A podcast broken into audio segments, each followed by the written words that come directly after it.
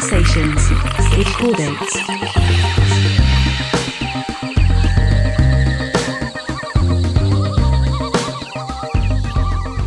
Welcome to a spooky episode of Convos with Ghosts. I'm just kidding. It's con. It's Chordates. Yeah. I didn't. I I almost got our own podcast name wrong. Ghosts used to have chordates, or well, chordata, a cord. What is it called? Oh wow. Oh my gosh, spinal there cords. could be some invertebrate ghosts. Sammy. I said could have. That's true. Okay, everything could be a ghost. We we don't know.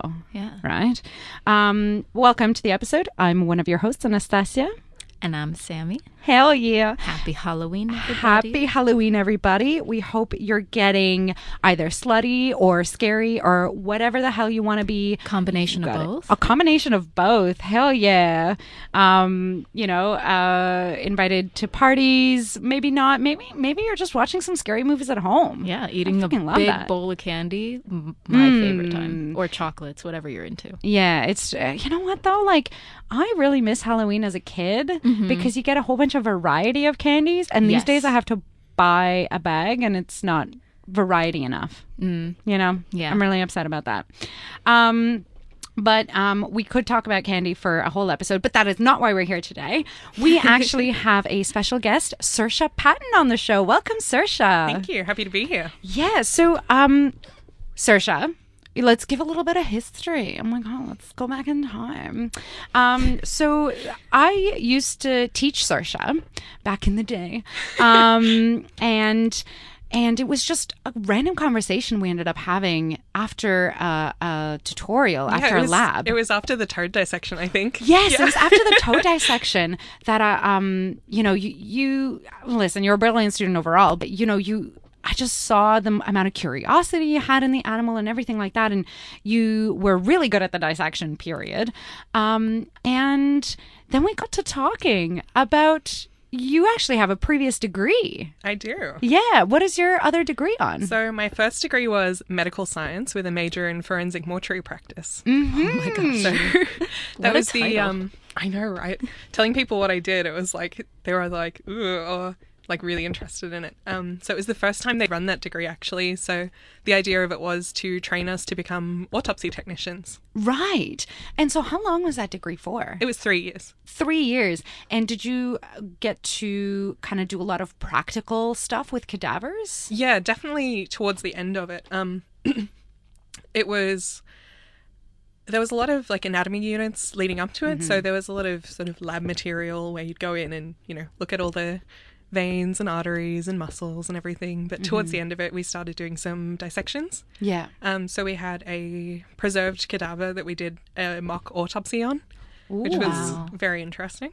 how do you do that a mock autopsy instead of a real autopsy Well, since it's a preserved body sort of for anatomical teaching, it's less because the purpose of the autopsy is to investigate the cause of death. mm. So we were not really investigating the cause of death, it was Mm-hmm. more learning the techniques of how to eviscerate the body properly and things like that. So, So how did they die? um, how did that, one person, cadaver die Uh, we believe it was liver cancer. We found a lot of metastases in the liver. Wow. oh okay so do you have to do an autopsy for like everybody who dies No, so the coronial system is sort of set up by the Coroner's Act, mm. and that lists out the circumstances in which you would need an autopsy. So it's basically anything that's sort of unexplained or violent or mm. in other in any other way is suspicious. So Right. anything mm-hmm. like a suicide or a mm-hmm. car accident or mm-hmm. anything sudden and unexpected essentially. Oh, okay, I see. So if the person kind of died off of a illness or something, Yeah. you know, they died of that illness. Yeah, exactly. We would Mm-hmm. get their doctor to like sign off on it and say, you know, they died of this. Right. Then it's all. It doesn't need investigating. Okay. Right. So what made you go into mortuary foren what was it forensic, Forensic mortuary practice, Yeah. yeah. What was it that made you want to go there? So, through high school, I always sort of wanted to be a forensic pathologist, which is the doctor that does the autopsy. Mm-hmm. And um, coming out of high school, like I had a bit of a rough year, sort of at the end of high school, so I didn't have the grades to get into medical school. Mm, ah, you must So- have listened to uh, convos on navigating academia. I did indeed. Don't worry, you were not alone. Yeah. yeah. And um, so I went, I got a scholarship actually to go to Western Sydney for any degree. oh wow. And I went to an open day for scholarship recipients, and they were advertising a new degree that they had, which was medical science with a major in forensic mortuary practice. And I thought, since I'm really interested in anatomy and forensics, this sounds like the perfect combination. right. Um, so yeah, back to what I was saying earlier. Uh, yeah, so we did the mock autopsy on the embalmed cadaver, and then we had a couple of weeks of placement actually in the forensic mortuary, so helping out with with autopsies then as well. Wow. Yeah. and then you progressed and actually like after you graduated you got a job at a mortuary, is that right? I did not as an autopsy technician. I worked in the office, so I was doing admin. So I was preparing the autopsy reports for the coroner. Yeah. Um, but I did still have some exposure because obviously taking such an interest, all the doctors that I worked with were really keen on um, helping me with that and helping me to learn. So I was able to go and observe them doing autopsies sometimes and help out, which was really cool. That is very cool. Yeah. Oh, So was your cadaver labs like the first time you'd ever seen a dead body? Yeah. ooh. How did that feel? Yeah. Um, in the cadaver labs, it's kind of like they don't really feel. I mean, obviously, you know that they're real people, but since they're preserved, they look all sort of grey and waxy, and it's kind of mm. like a lot of times it's just like an arm or a leg or a brain. So it's kind mm. of like just a specimen. Mm-hmm. Mm-hmm. But on my first day of placement, when I opened a body bag for the first time and there was like a fresh person in there, yeah. I, I jumped because oh. he looked like a person. He wasn't all Oh. Grey and waxy. It looked like there was just some guy lying there. Yeah. So, yeah, it was. It it startled me. It wasn't that I was looking at a dead body. It was just that it looked like he was alive almost. Right. Mm, yeah. Oh my gosh. And so after a person has died, what kind of I guess cleanup is necessary to make them viewable. Like I'm just thinking like a person I, I understand a person who maybe was in a car crash or, you know, um, suffered from a mental illness and, and committed suicide. But a person who, you know, maybe passed away at home all alone, um, what kind of what would that entail in terms of cleaning cleaning up and presenting? So for someone with not too many like external injuries or um, sometimes they might have like a little bit of vomit or a little bit of blood that they've you know Is it just like expels It's- because yeah, it's there in your body? Sometimes, yeah. Or if they've been unwell, you know, leading up to death or resuscitated, even they might have some blood um, Oh. coming up through their mouths. Yeah. Um, so it's just sort of wiping anything away that Mm-hmm, might be distressing for the family. Um, putting a clean hospital gown on them. Yeah. Putting some blankets over them, and yeah, Okay. And can we talk a little bit about decomposition? Yes. Like, do Yeah, the I was- bodies start to smell right away? Yeah, I was going to ask what like kind of timeline do you, are, are you working with here? Yeah, so basically any sort of body could come in. It could be someone who's died a few hours ago. It could be someone who's died years ago. Right. Like we got some skeletonized remains, things like that. Really? Yeah. Oh, that is. I mean, it, it's uh, in.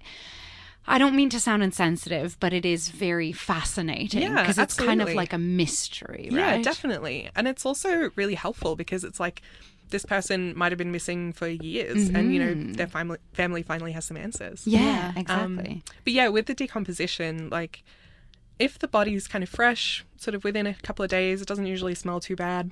Um, when you open it up, there's always a smell. Um, but that's just, you know, the body does start to break down pretty much immediately. Yeah. Mhm. and is it from the inside out that that um, yeah. happens? Is So- it because of our mm, like bacteria that Yes, we have? absolutely. So, like, the Oh. digestive tract will break down first because it's full of Right. bacteria. So, it really smells when you open it up. Yeah. Yeah. So is it like our bodies are basically eating i ourselves from the inside out because the Yeah. bacteria have nothing to eat? yeah. So, well, the bacteria just eat all our tissues. and- Oh, okay. Yeah, so they start eating the tissue, and the tissue breaks down. All the cells break down. That's uh, they call it autolysis, which is you know the cells breaking themselves down and the Mm-hmm. bacteria eating the cells. and- Yeah. So it it can smell pretty bad. Sometimes, you know, if someone's been in their house for a couple of weeks Yeah. or you know, they've been near a heat source or Oh, in yeah. water or something, then they obviously decompose quite quite quickly. And how do you um, get over that, or or are there were there methods that you did to kind of try and still be very respectful of you know the person For the for like eh, for because for of the, smell, yeah. Yeah. So personally, I didn't find that it bothered me Oh, that much. It was quite Yeah. strong, but it was like I could deal with it. Yeah. But um, one of my classmates, like he really couldn't handle it. Just Yeah, wanted to avoid the bodies. And uh, yeah, absolutely fair enough. It was Yeah. it was horrible sometimes. You know, the smell's awful. Yeah. And did that change your relationship with death and dying working at a mortuary? I think it definitely did. Mm-hmm. Um, What was it to begin with?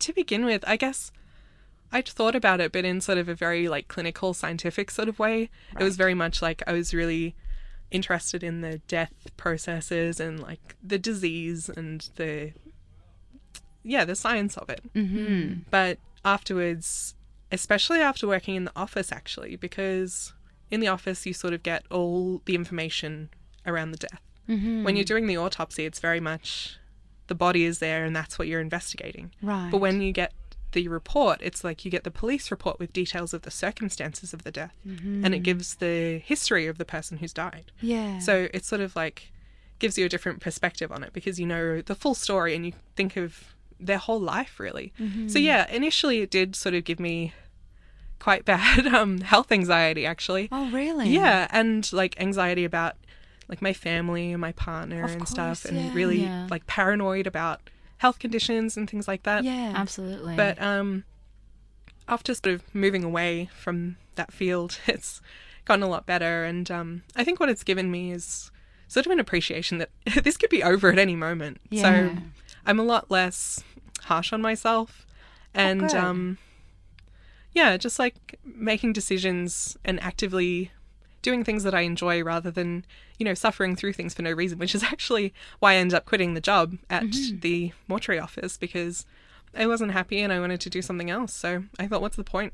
So, yeah, I, I was about to ask if that like health anxiety was a contributing factor to why you ended up switching career paths. Yeah, absolutely. Um, there was there are a few reasons I think, but that was definitely a contributing factor. It was getting Absolutely. quite bad, 'Cause like I- towards I've- the end of it. I also have struggled with health anxiety, and so I think like knowing that mine is quite to a lesser degree because I don't have that kind of t- tangential evidence or mm-hmm. what is t- transient evidence? What is the don't, word? don't that I circumstantial? ask me. like physical evidence Yeah. of how that sort of pathway happens mm-hmm, that mm-hmm. like I can very much understand that that was quite traumatizing or not not necessarily traumatizing but really stressful.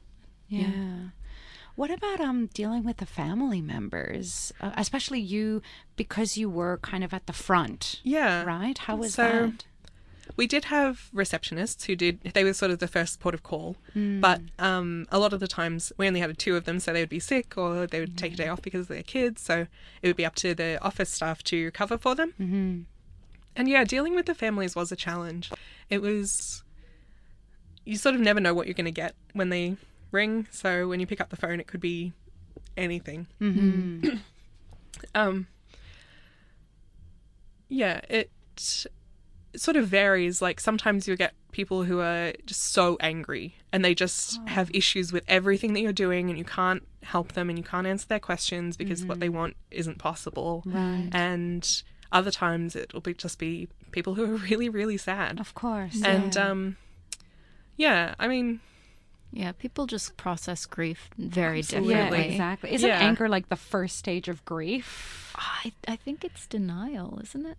Oh, maybe it's denial. Yeah, one of Yeah. Yeah, those. denial then anger. interestingly, uh, the stages of grief don't go in order. Oh, really? Like Oh. you experience all the stages of grief, but the lady who originally came up with them Yeah. Said that it wasn't like an orderly process. Any of them can affect you at any time, so it's much more of a experience with all of those feelings. And So- could it be simultaneous? Yeah, right? absolutely. Oh my god. So it's not so much stages. Yeah. Yeah, exactly. Yeah. Now, because of you having worked in a, in a mortuary, are there certain activities or things that you tend to avoid because you know how it can increase the rate of death? Definitely. Like what? Motorbikes. I hear that all the time from doctors Yeah. who work in emergency rooms and from, I mean, I don't know any other mortuary other than you, so I'm so glad you're on the podcast. But just like, I follow this TikToker who, who's a mortuary and she's just like, do not go on a motorbike. Yeah. Yeah. Pretty much.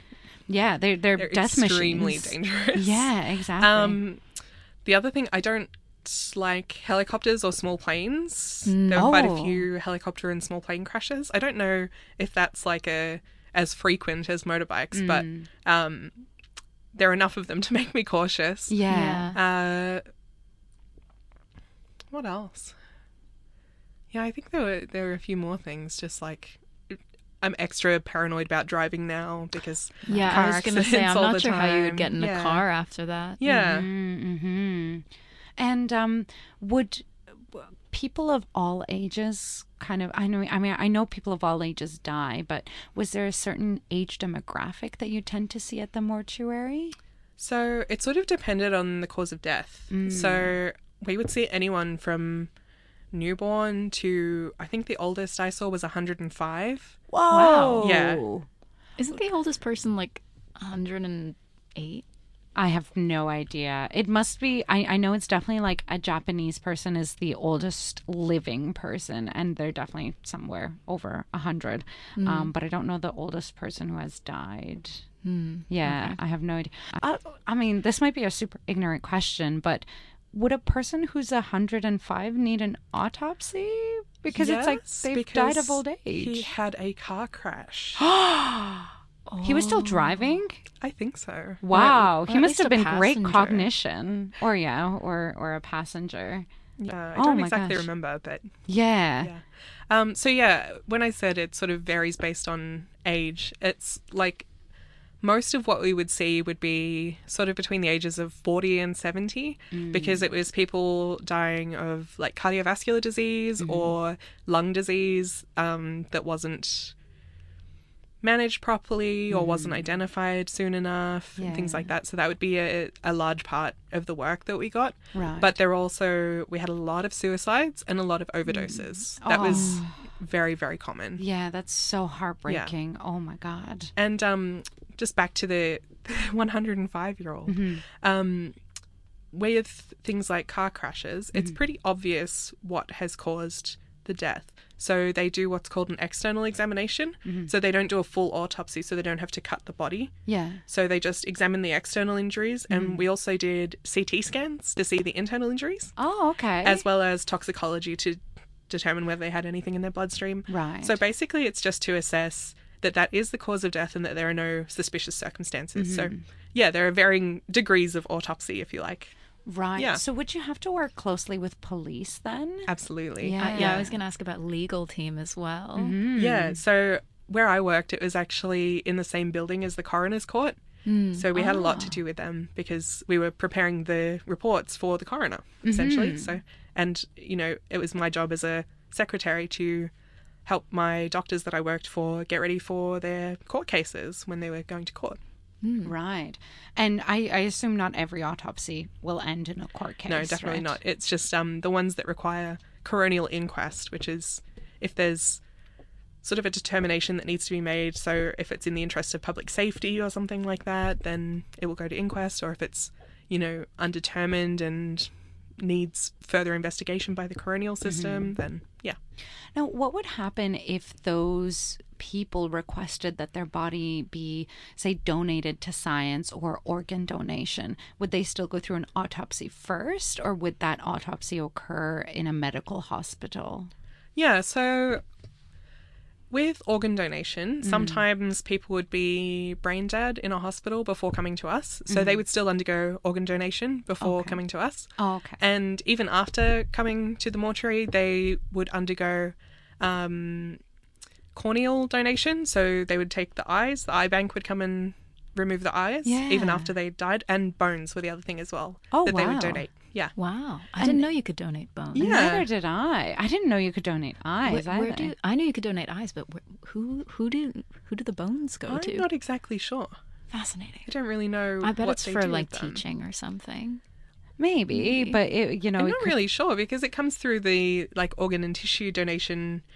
Um, Oh, maybe they're extracting like plasma or something. I I have no idea. I have no idea. Maybe for like bone reconstruction. Yeah, I'm I'm gonna could be. Google this later. Yeah. I'm absolutely googling this when I This is home. this is very very cool.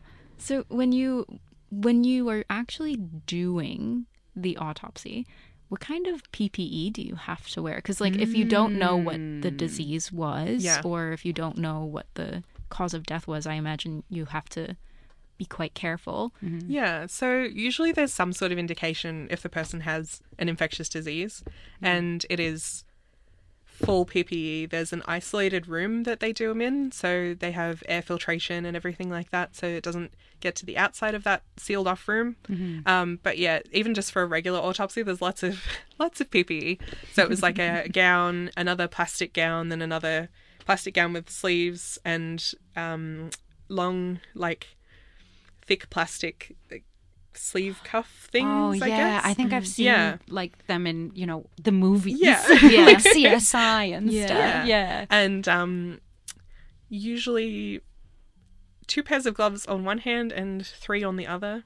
So Uh, why? you would why? have sort of rubber, like normal latex gloves on the bottom. Mm-hmm. Then on one hand, you would have a, they call them cut proof gloves, but they are certainly not cut proof, but cut resistant gloves. And then a thicker, like rubber glove, like a dishwashing glove over and the top. why three on one and two on the other? Because on your cutting hand, you don't want to be impeded by the thickness of the cut proof glove. Right. And on the other hand, if you're not cutting with that hand, you're more likely to cut that hand. Right. So it's sort of dexterity, and you don't really need to protect the hand that's doing the cutting. Mm-hmm. Yeah. And so one glove is not enough. You need to do the double, the latex, and then the big rubber glove. Because, Yeah. like, I'm thinking back to the advice of like sex education, where like two condoms doesn't make it more safe. like, it, it actually makes it more dangerous. Does it, it? So it doesn't necessarily impede the use of your hands in any way. No, and I mean it's a bit to get used to, and it doesn't. I mean, if you put on two latex gloves, they're more likely to break. But the latex glove under the rubber glove, that's covering you for if there's any fluids or because you don't want to be touching any of that, really. Right. Yeah. Um, so yeah, and the the danger of ripping the gloves is sort of more if you're just wearing the latex gloves. If you've got the thicker rubber gloves on, then you're not really going to snag it on bones or anything. It's probably going to be fine. Right. And does um does a, a, a body have still a lot of fluids? Yeah. Like I guess I mean I mean fair enough. Where the hell is it going to go? but I'm just thinking like you know if I cut a living flesh, like if I cut myself, I'm going to be bleeding out, Yeah. right? Would a would a body that is dead would still bleed out? Yeah, but not to like the same extent, obviously, because there's not that pressure going through the body. The heart's yeah. Mm-hmm. not pumping the blood and things like that. So it's still all the blood is still there. It's just not moving. Oh, okay. So and like when you're cutting open the stomach and things like that, Mm-hmm. it's sort of there's fluid in there, and it depends on the level of decomposition as well. Because Mm-hmm. if the body's sort of liquefied at all, then there's decomposition fluid, and right. so yeah, And so you said that you remove the organs, right? And I'm just thinking back to our dissections Yeah. that we did, right? And I very much said, like, do not cut parts of the digestive system. But when you do an autopsy, do you cut, like, you know, here's the esophagus and let's cut it away from the stomach? Or do you kind of take the entire digestive system as one full organ? yeah. So for a full autopsy, which is three cavities, so head, chest, and abdomen, Uh-huh. you take everything out from the tongue to the anus in Oh, one wow. go. Oh, wow. So you it's keep all it all connected. together. Oh, yeah. okay. Yeah. So you try and maintain that connective tissue between all of Mm-hmm. that because it's sort of all anchored to the anterior side of the vertebral column at the Mm-hmm. back.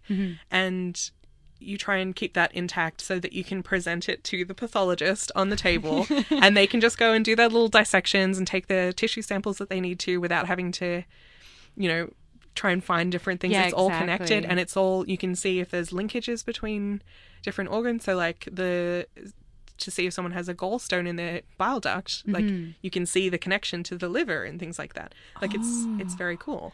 Do you okay? Because I I get this, and so maybe I'm uh, projecting, but when I see things like uh, inside of a body, like when I go to a museum and things like that, I tend to end up feeling that organ inside my body. Like this is the weirdest thing, but um, a few of my friends know this. I'm basically afraid of my own skeleton Fair. because I don't like I don't like cracking bones. I don't like thinking that I have a skeleton. God, this is gonna sound so ridiculous. No, I, I understand what you mean. It's sort of like when someone tells you like how many times per minute you blink, and then you start feeling Yeah. every Exactly. single. Or when you Yeah. start thinking about breathing, like Yeah. Yes. you don't consciously breathe, but when you think about it, you start consciously breathing. Exactly. And so when I start thinking about the fact that I have a skeleton, I start like feeling my kneecaps. And then I'm like, oh my God, those things are just floating there. Or like thinking about like my hip joints and just like, you know, thinking about how they're moving and scraping against each.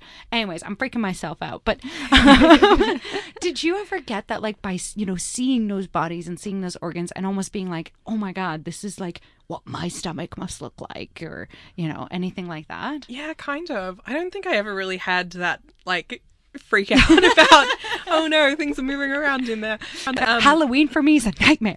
Just walking around, spooky skeletons. skeletons everywhere. skeletons in bags of meat everywhere around here. Yeah, I mean, listen, I've seen a, a, a skeleton of a spider, and that freaking mind-boggling since they're Doesn't- invertebrates. Yeah, I say, doesn't everybody see the skeleton of a spider? They, aren't they exoskeletons? Oh no no no! Sorry, I mean like literally in Walmart. There's a meme going around where they have The plastic a- ones? Yes, a spider skeleton. So okay, then maybe you can clear this up for me because I've seen this very wonderful Halloween display in America. I saw a picture of it online where there is a there are two skeletons sitting next to each other, and one of them is a boy skeleton, and the other one is a girl skeleton, where the rib cage is sort of protruded. oh my god! From what I understand, my rib cage looks exactly the same as a man's or a cis man's. Maybe smaller. Yeah, That's maybe a little thing. bit shaped, like smaller, Yeah. more compact. And I think They less ribs, have- right? Females have less or more ribs than I a don't male. think so. No, I think they're the same. Oh really? We have the Yeah. same number of ribs. Oh Yeah. okay. But damn it. But that- no, that they definitely protrusion- we do not have bone boobs. Yeah, there No. we go. Yeah. Yeah, no, no Confirmed. bone boobs. Confirmed by an autopsy specialist. We do not have bony boobs. It was the funniest Halloween display I've seen in a while. Oh my god, that's amazing! but were there anything that, like, you know, you'd come up that kind of was different to you that maybe you you hadn't even thought of was inside your body, or like how a specific organ looked? Yeah, I'm not really sure because I'd sort of done anatomy for a few years, Oh, like yeah. beforehand. So it was sort of all like, oh, you know, this is the same, but it's less hard. It's like just really soft now Mm. Yeah, and exactly. Mm-hmm. just a bit more delicate. Um, but back to boobs, actually, interestingly enough, Ooh. Breast implants. Oh yeah, Did They you have look to- really weird. But did you have to cut them out? Well, we just because they sort of sit on top of the rib cage. Mm-hmm. So when you're doing an autopsy, you start with what they call a Y incision. So you start from sort of the neck Mm. and you go down over the collarbones and meet just like where the sternal notch is. Just Yeah. there. And then you just go straight down to the pubic bone, like through the like around the belly button. Mm-hmm. Did you have to use a saw? I did. but for the first bit, you just use a scalpel because you're just getting through the like skin and muscle Mm-hmm. and connective tissue, and then you sort of pull that away to reveal the rib cage. Mm-hmm. So that's just sort of sitting there, you know, bony, muscly. But the breast implants sit on top of that, so Oh, they're just sort of underneath the skin. They're in sort of a little pocket. Underneath the Oh. skin, but above the rib cage. Uh-huh. So we took them out Yeah. Mm-hmm. and placed them to the side because we didn't want to puncture them during course. the autopsy. Yeah. but 'Cause we do did. people request that you put them back in for Well, the for wake? viewing. we we Yeah. put them back in because that's we when we're reconstructing we're trying to take them to what they would normally look like Right. as much as possible which is mm-hmm. obviously not possible if there's you know a lot of injuries or whatever but you're trying your best to sort of make them look as they would normally mm-hmm. so yeah mm-hmm. we we put them back in when we were done but um So if, just if you never told anyone about your breast implants and then you died, it would still look like you had the same boobs for the viewing. yeah they would they would look as they do They wouldn't. Yeah, life. imagine like, hey, I I don't remember Sarah weird having thing to such notice. small boobies. what a weird thing to notice. and it's like with the deceased like you give the clothing back to the family Yeah, but that was you wouldn't thing I just was like gonna give their breast implants back in the same bag as the clothing. What are these water-filled balloons you're giving me? Yeah. Yeah, so with a saw, that's after you take the skin off the rib cage, Mm-hmm. that's when you use the saw. But it's not really, we don't use a saw for that. You use like, sort of like garden shears actually. Oh, really? To clip each rib. Yeah. Use the saw for the skull, to take the skull off to the skull cap to get at the brain. Yeah. So why is it important to get the brain? So it sort of depends. It's like, in most cases, they won't actually take the brain. Mm. Um, because most of the time they can see the cause of death in the chest cavity. Mm-hmm. So it'll be something like coronary artery disease. So it'll be in the heart. They'll see a blockage. Mm-hmm. You've got your cause of death. So Yeah. you stop. Mm-hmm. It, you only investigate as far as you need to, sort of thing. Oh, Which is what I was saying with the yeah, external like, stuff. Like you, you only, yeah, you've got to do the most minimally invasive examination you can. Oh, okay. Yeah. Well, I have a follow up question to that because I watch a lot of things like CSI and stuff. Yeah. What if, like, that wasn't the real cause of death? What if that, you know, what if that was a mistake? I, I guess it's not a mistake. I, I'm, I'm very much understand the professionals, but like, what if the external injury doesn't match what the internal actual cause of death was? Yeah, so that's why we also used CT scan Ah, right. to see what was inside. Mm-hmm, so sometimes, even if someone had really bad coronary artery disease, like Mm-hmm. if it was documented by their GP and found on CT, you wouldn't even need to cut them open. Right, of course. But if anything major is going to be internal, then it's going to show up on a CT. So you can Mm-hmm. Right. go and investigate if there's anything that looks like it wasn't, you know, just a plain old car crash. You Mm-hmm. know, sometimes people might have a stroke or a heart attack that leads to the car crash and things like that. So then you would know from the CT scan. Mm-hmm. Right. And the other thing we did is toxicology. Yeah, so, I was going to ask about yeah, toxicology. toxicology was on CT scan and toxicology on every pretty much every case that came through. Right. So if there's any, you know, suspicious substances in the blood or Mm-hmm. You know. So, how long does these substances last in the blood? That was going to be my question. Yeah. It And does varies. it does it vary depending on the organ or like the tissue that it's in? So we would take blood for toxicology. Mm-hmm. Um, if there was significant decomposition and there was no blood left, we'd sometimes take liver tissue because it does stay a bit longer. Mm. No blood left. Where did it go? If It just sort of just bled like out just or if they Oh. decompose really badly, Yeah. then there's sort of the whole body's sort of liquid, so you can't I really see. isolate if there's blood or not Right, because it's all sort of yeah Yeah, it all mixes in. Yeah. Yeah, yeah, yeah. A solution. so if you can find some liver tissue, you take liver tissue. Um, would would a such a decomposed body? I guess I don't know the rate of decomposition, and it Yeah. depends, right? Like where the body Yeah. was was found. but like average. Yeah, on what would be- average, how long would certain substances stay within it really the body? It depends, and some of them like you can't detect them after you know a few days sort of thing Mm-hmm. but whatever was in their body when they died will still be there at autopsy sort of thing pretty much because there's no digestive process happening. Um, yeah anymore. like in the blood's not really going anywhere and yeah Right. it's sort of more or less i'm yeah pretty sure that it sort of hangs around for a little while So yeah. the the person that came in that was severely decomposed and so forth, they they were skeletal. I, do you still do a toxicology report?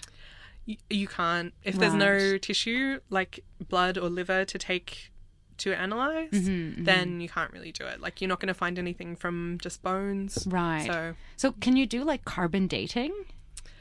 yes but i don't think we tended to do that Hmm.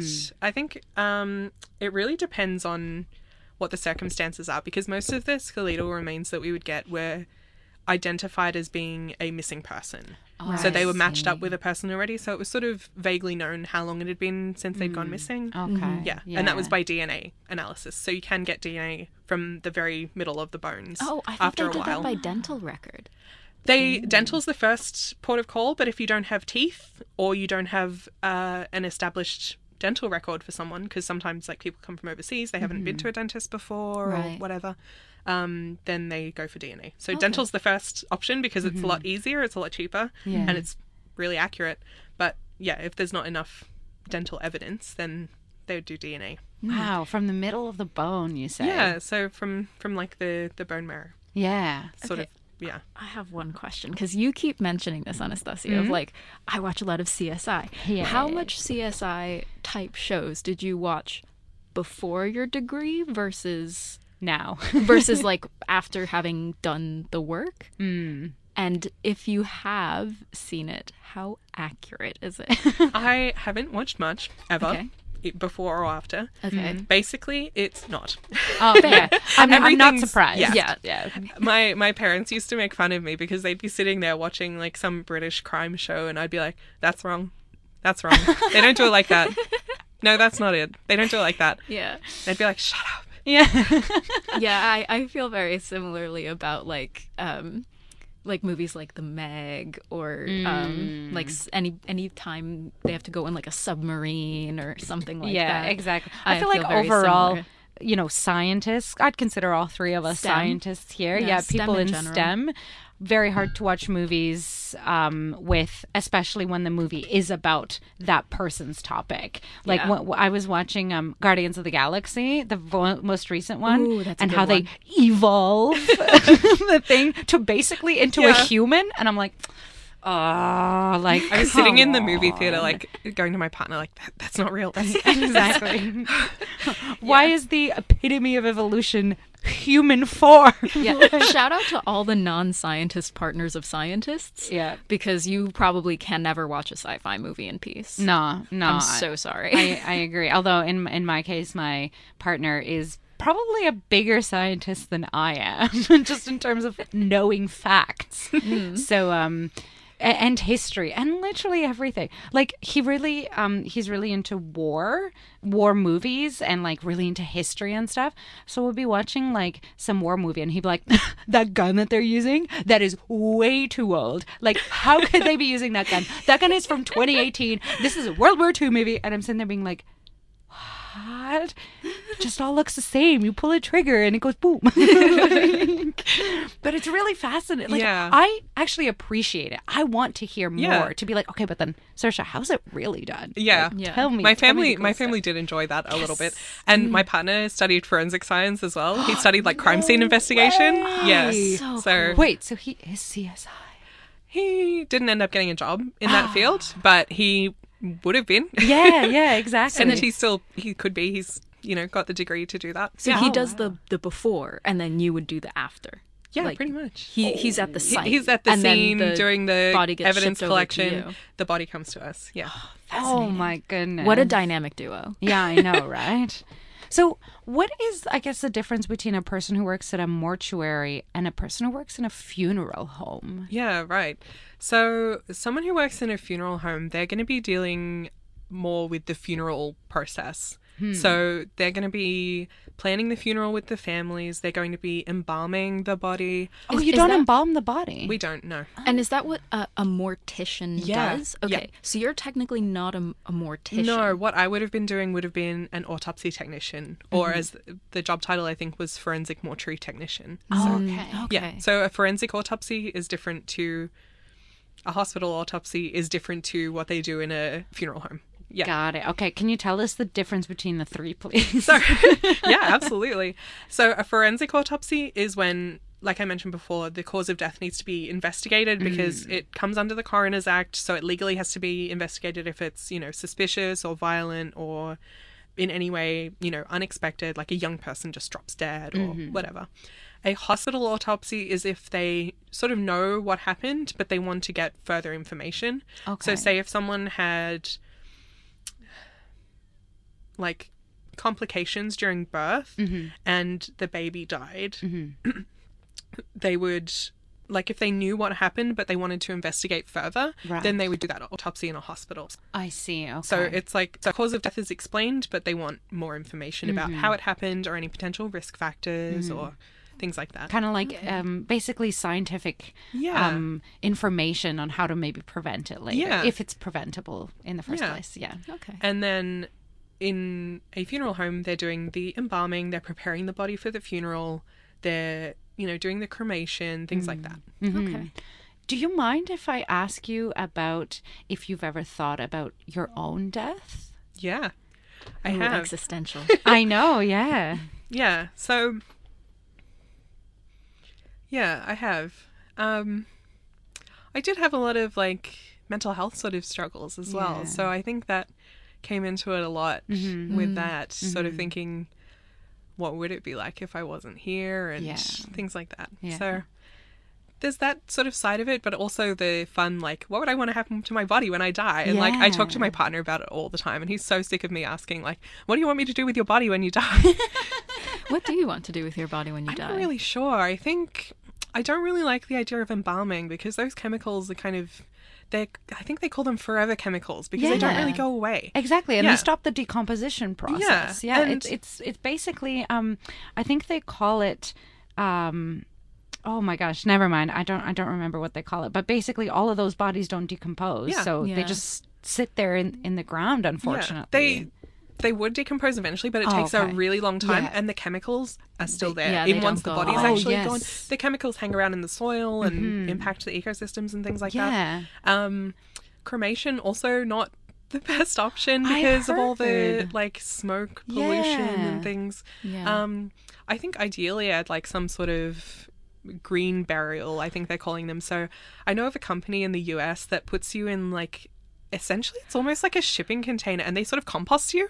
Oh yes, They I do, heard like- about Oh, that. I've seen these are like um I, uh, the one that I saw online. I don't know if it actually exists, but the one that I saw, it's like they kind of put you in like a biodegradable sack and then basically plant you with a tree, Yeah. so that your nutrients as you decompose will help to give the tree nutrients. Yeah, Yeah. I'm not sure that that's actually like happened anywhere. No, mostly because just- of um, legalities. I think. I think it's mostly like there's a lot of places that have really strict laws on how you can bury someone. but it's their own body. You'd think. Although, it's let's face land. it, we don't have don't- autonomy over our Yeah. own body. Yeah. okay, even so- even living, we Yeah, don't have even that much choice. but like technically it is like their land like who owns land whatever but you know the, the i guess they get to control hmm. Yeah, and I guess the government as well has concerns about like whether people are r- disposing of remains respectfully and things like that, mm-hmm. and like it gets a bit unregulated if you just you know let people bury people in their backyards and things yeah, like that. So there's a lot of, and also people are just afraid of death. I think it's still very taboo. So there's sort of these options are really new, and people are not really wanting to talk about it. yeah so people really don't want to talk Yeah. about it and it's gotten to the point where um, loved ones will end up passing away from old age not even an, uh, an, a sudden death and the le- the live family is left with like basically a lot of not just questions but also uh, possessions and like um sort of final tie ends of like finances and things. Because i had a friend whose uh, grandmother had passed away and she hadn't done any sort of prep in terms of things cleaning out things in her apartment giving away items. And so they just had a whole apartment full of things mm-hmm. that hadn't been allocated in her will to certain people. And they had to sort of guess. Yeah. yeah. Um, and sometimes people die without even making a will at all, which complicates the pr- the legal process of like obtaining the you know money or assets or whatever they had. It makes it mm-hmm. Unbelievably complex. Yeah. because people just don't want to think about it. Yeah, Yeah. people So they sort don't of in prepare denial. for it. But Yeah. honestly, it, it, it is so, I think, important not just for the living, but also for the dying to sort Mm-hmm. of have that, like, I don't know, sense of closure, sense of Yeah. finality, sense of preserving one's memory, I think is very important. Yeah, and also a sense of agency over the whole process, like deciding what you want to happen when you're not here to say what you want to happen. Exactly. It's like that's so important. I Yeah. 100% agree. Um, please turn me into diamonds. I heard you can Oh, my turn mum wants to do that. remains into Yeah. diamonds. My mum- and I'm a sparkle sparkle girl. My mum wants to do that so she can be turned into like a ring or a necklace or something, so that her grandchildren can say, "Oh, did this belong to grandma? No, this is grandma." I don't know. Maybe you have to wait for a certain age to tell them that truth because I think if you told that to a small child, they'd They'd be like, no. I think that my mum would want me to tell that to a small child. traumatize them. That is amazing. Although I don't think you need that many remains to actually create a diamond. I don't think No, I don't so. think so. Yeah. So the, The rest, rest of you. the rest can go into composting. The like rest like can you go said, to science. yeah. Um, yeah. So I, I, I don't know. I have some reservations about it. So my partner, bless his soul, he loves science. He's he's an amazing amazing person, and it really took me aback when I'm an organ donor. I'm I'm very happy to be an Same. organ donor. and he is an organ donor, but also he on his card. So in Canada, you get to choose right on your driver's license. Same in basically North says, America, right? in- yeah, in America as and well. he also chose to donate his body to science, and that took me aback a little bit. It, I, I, um, obviously I'm a scientist. I have reservations because I have, you know, been to anatomy labs where there were cadavers and it's just like i don't know there's just some sort of non-finality to it when somebody donates their body to science and to me it's like i can't think of my loved one um in in that in that way i don't know it makes me Yeah. sad a little bit I do understand that. And with the finality, like the tissues that they use for anatomy labs in universities are only used for a certain period of time. They can only keep them for so long. Right. And then they can either choose to give them back to the families or they can respectfully cremate them and put them in like a garden somewhere. right Yeah. So there is Oh, kind okay. of like that option of repatriation eventually. Yeah. oh okay because Yeah. to me i thought it was like a forever No, it's not just know. indefinite. No, they can only use you for a certain amount of time. And then they ask Ah. your family, do you want us to respectfully cremate them and put them in our, you know, donor garden Mm-hmm, where they put all the ashes of the donor parts that are not useful anymore?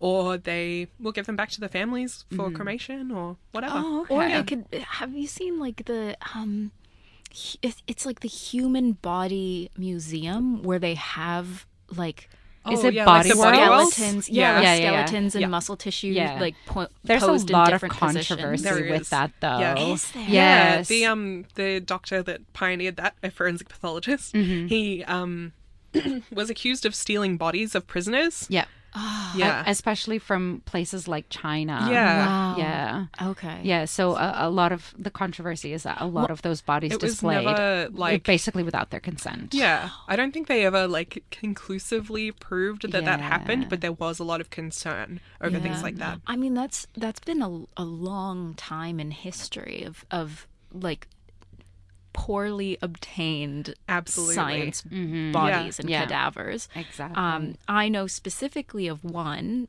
because I share a last name with the person. oh. Um, this is in uh, like 1800s England and Ireland, I think, like the UK in the 1800s. There was a scientist and a doctor that uh, maybe he wasn't even a scientist, but there was a doctor, Dr. Ronald Knox, and a man named William Burke. Oh. And they. Your great, great, great, great, great, great, great, great grandfather. I don't know. we could probably not even be related. We just yeah. have the same last it, name. It is a fairly common last name. It is yeah. very. It's unfortunate.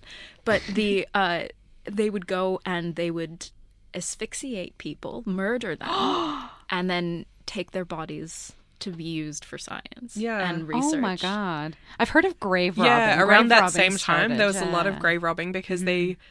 I think it was because they said they couldn't use prisoners for it anymore. Mm. That people were going and making a little bit of side cash by grave robbing and selling the remains to medical schools. Oh my- because they would get so much money Yeah. for it. Yes, and I think that's where that story started. I, so this has just triggered a memory of um, this doctor who was paying these grave robbers, and he was under the assumption that they were grave robbing, but in reality, they were actually murdering people Yeah.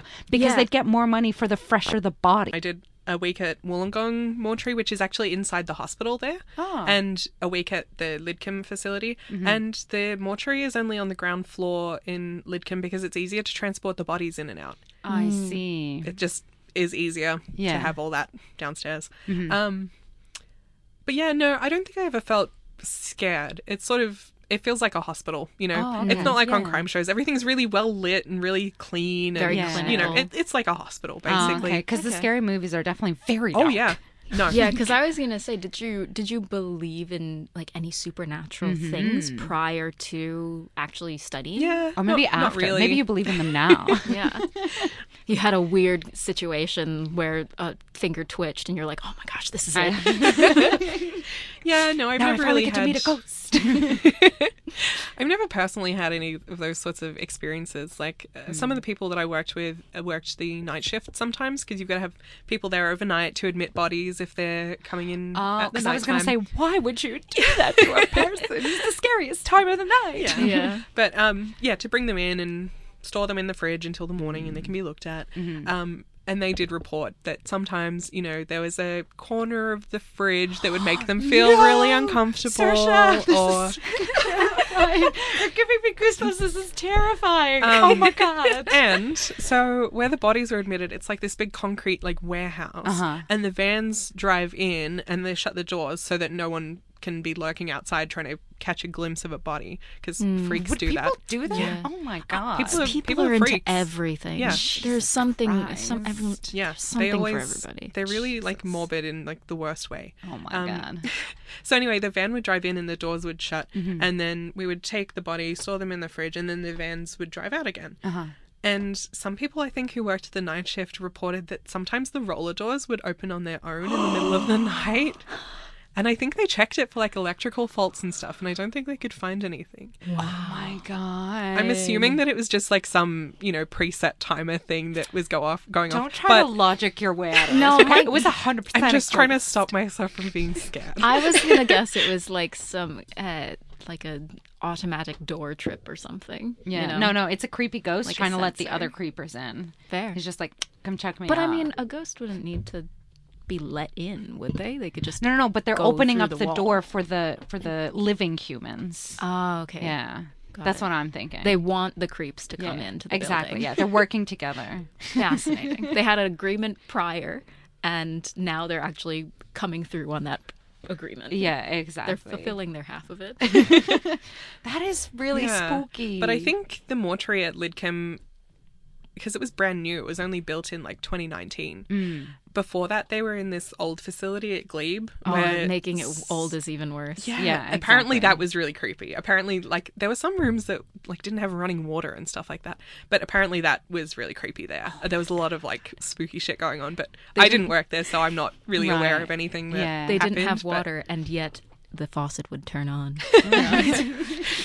I don't know. Oh my god. Do you ever go on like ghost tours and stuff? I And like haven't. I've I've been meaning to, but I haven't. Yeah. You should. Maybe maybe we'll all like go out on a ghost tour, and you'll just be, be there being like, impossible. We'll record it. yeah, Oh, yeah, yeah, yeah. exactly. I think that would be Converse with great. Field trip. Exactly. Yeah. On the road. Ghost hunters. Yeah. This is just going to going to become one of those like supernatural podcasts where Ah, we're going to oh be ghost my hunters. God. Yeah, exactly. I mean, it was either that or um, a misogynistic one, you know. Oh, where- yeah. Yeah, yeah. So I do. We'll, we'll just do become love- white men and talk about how we hate women. Exactly. Uh, listen, it was one of two things. Those are the only options for podcasts. literally the only two Yeah. options. I do love a supernatural podcast, though. I must admit Really? it. I do. I don't think I've I don't think I've listened to one and because I get I'm a freaking chicken. Oh, me too. Like I'm afraid to as now well. walk home at night just knowing that there was banging in a mortuary that I've never even stepped foot in. it's But all the way in Lidcombe. yeah, exactly. But like the small sliver of evidence, I don't believe in ghosts. I don't. I'm saying it on the air. Now you know. But I am do. afraid of scary things. Oh, I'm I just- believe. I'm, I'm afraid. of like s- Yeah, scary things like, are scary. I don't you like horror movies. Like I don't. No. I, I Oh. can't do horror movies. God, Yeah. no. For not me, at it really depends on the horror movie. Like, there are some where I'm totally fine, and I don't know what the factor is that's different. Maybe it's the quality. Do you like when you say horror movie? Because there's horror movies that are like really realistic, and Mm. then some that are like ghosts. I, I think it's like. Because the Purge movies kind of freak me out because it Oh, is about like those? human nature, where it's like you Ah. have one night to do whatever illegal activity you want. Ah, mm. Like that scares me because I know humans. Mm-hmm. Yeah, that's what I always tell people when they're like, "Oh my god, it must have been so scary working with dead bodies." I'm like, I'm way more scared of living humans. Yeah. like Yeah. way more scared. Absolutely. scared. Hundred percent. But then there's ones like Scream, like the classic Mm. Scream, um, that it's I'm not scared at all. Yeah, I agree. I'm. I'm not. But I've watched Scary Movie, which is a parody of Scream. I've not seen Scary Movie. Is it I funny? mean, it's it's have you seen Scary Movie? No, Okay. it's a it's such an old movie that when you watch it now, some things are in poor taste. Um, but it is a parody of a scary movie, which then made me be able to watch an actual scary movie, being like, "Oh my god, I remember that!" Like it used to be a funny part in this other movie that was a parody of this movie. Ah, so okay. it, it made me feel better that way. But yeah, um, I feel like scary movie is you either love it or you hate it. Fascinating. Um, I don't know of anybody who kind of sits there in the middle, being like, yeah, no, it's like totally cool to watch on Saturday night. Like, Yeah, there's this one show that I really love called Ghost Hunt. It's an animated show, um, and oh well, that can't be real. It's animated. no, no, but that's the thing. So it's animated, but there are certain aspects of it that are based on truth, like not the stories, Yeah. but like how they would conduct a investigation Oh, of okay. a supernatural activity. Blah Yeah, blah blah. yeah. Um, but they. Uh, and within that one show, I think it's like 12 episodes Mm-hmm. or something. Within that one show, there are so many episodes, I feel nothing. Yeah. And then there's one episode where I'm like, I'm scarred for life. I can never watch this again. I can't step outside my house when it's dark. That's fair. And I, I just don't know what the difference is. I um if I do end up watching a scary movie, which I typically don't, but I, I I absolutely will not after today. yeah, I mean, I, I will if it's like a, people getting all around me and they're just like, "Do you want to watch a scary movie?" And I'm like, "Sure," because I don't want to be a, like a loser and be like, "No, I'm scared." so I'll watch it because everybody else is doing it because peer pressure. Um, but then what I'll do is I'll go home and I will YouTube the behind the scenes of the movie of like actors getting their scary makeup, and I'm like, ah, okay, that makes cool. you, yeah, that's Yeah. really good. Yeah. I, I would love then to sit down with you, Saoirse, and have like a scary movie and just watch you go, nah, nope. Yeah, like play the. There's a mortuary game. Um, it's a horror game that like a lot of people are. are I like to watch a lot of playthroughs on YouTube. But yeah, there was one that was going around and everybody was playing it and like you had to do things like, you know, drain parts of the Yeah, body and things like that. But uh, you know, it just so happens that one of the bo- bodies is Satan. Um, spoilers, I guess. okay. But like you've got to find which one of the bodies is Satan. Um, and yeah, it's really spooky. Uh, but the, the setting itself obviously makes it spooky already to begin with, Yeah. you know. Um, Spooky's a mindset. It's not necessarily a, a location or a, Yeah. a particular event. I think it's much more like, like you said that you had those coworkers that were like that part of the freezer Yeah. just feels weird. I think it's very much like a probably was very cold. Well. Yeah, that's how that's what it feels like when a ghost touches you. But it's also a freezer. Yeah, It'd be different if I was like, "Oh my god, let me open this oven." What? Why is it cold?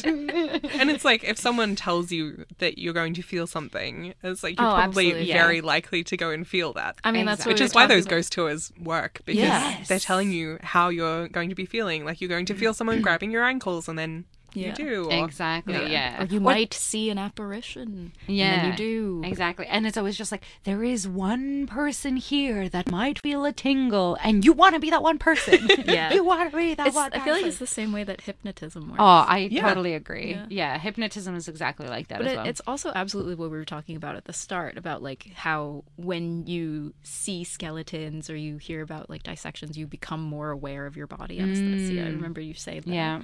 So, yeah, that's very true. I think it's the same the same concept. I 100% agree.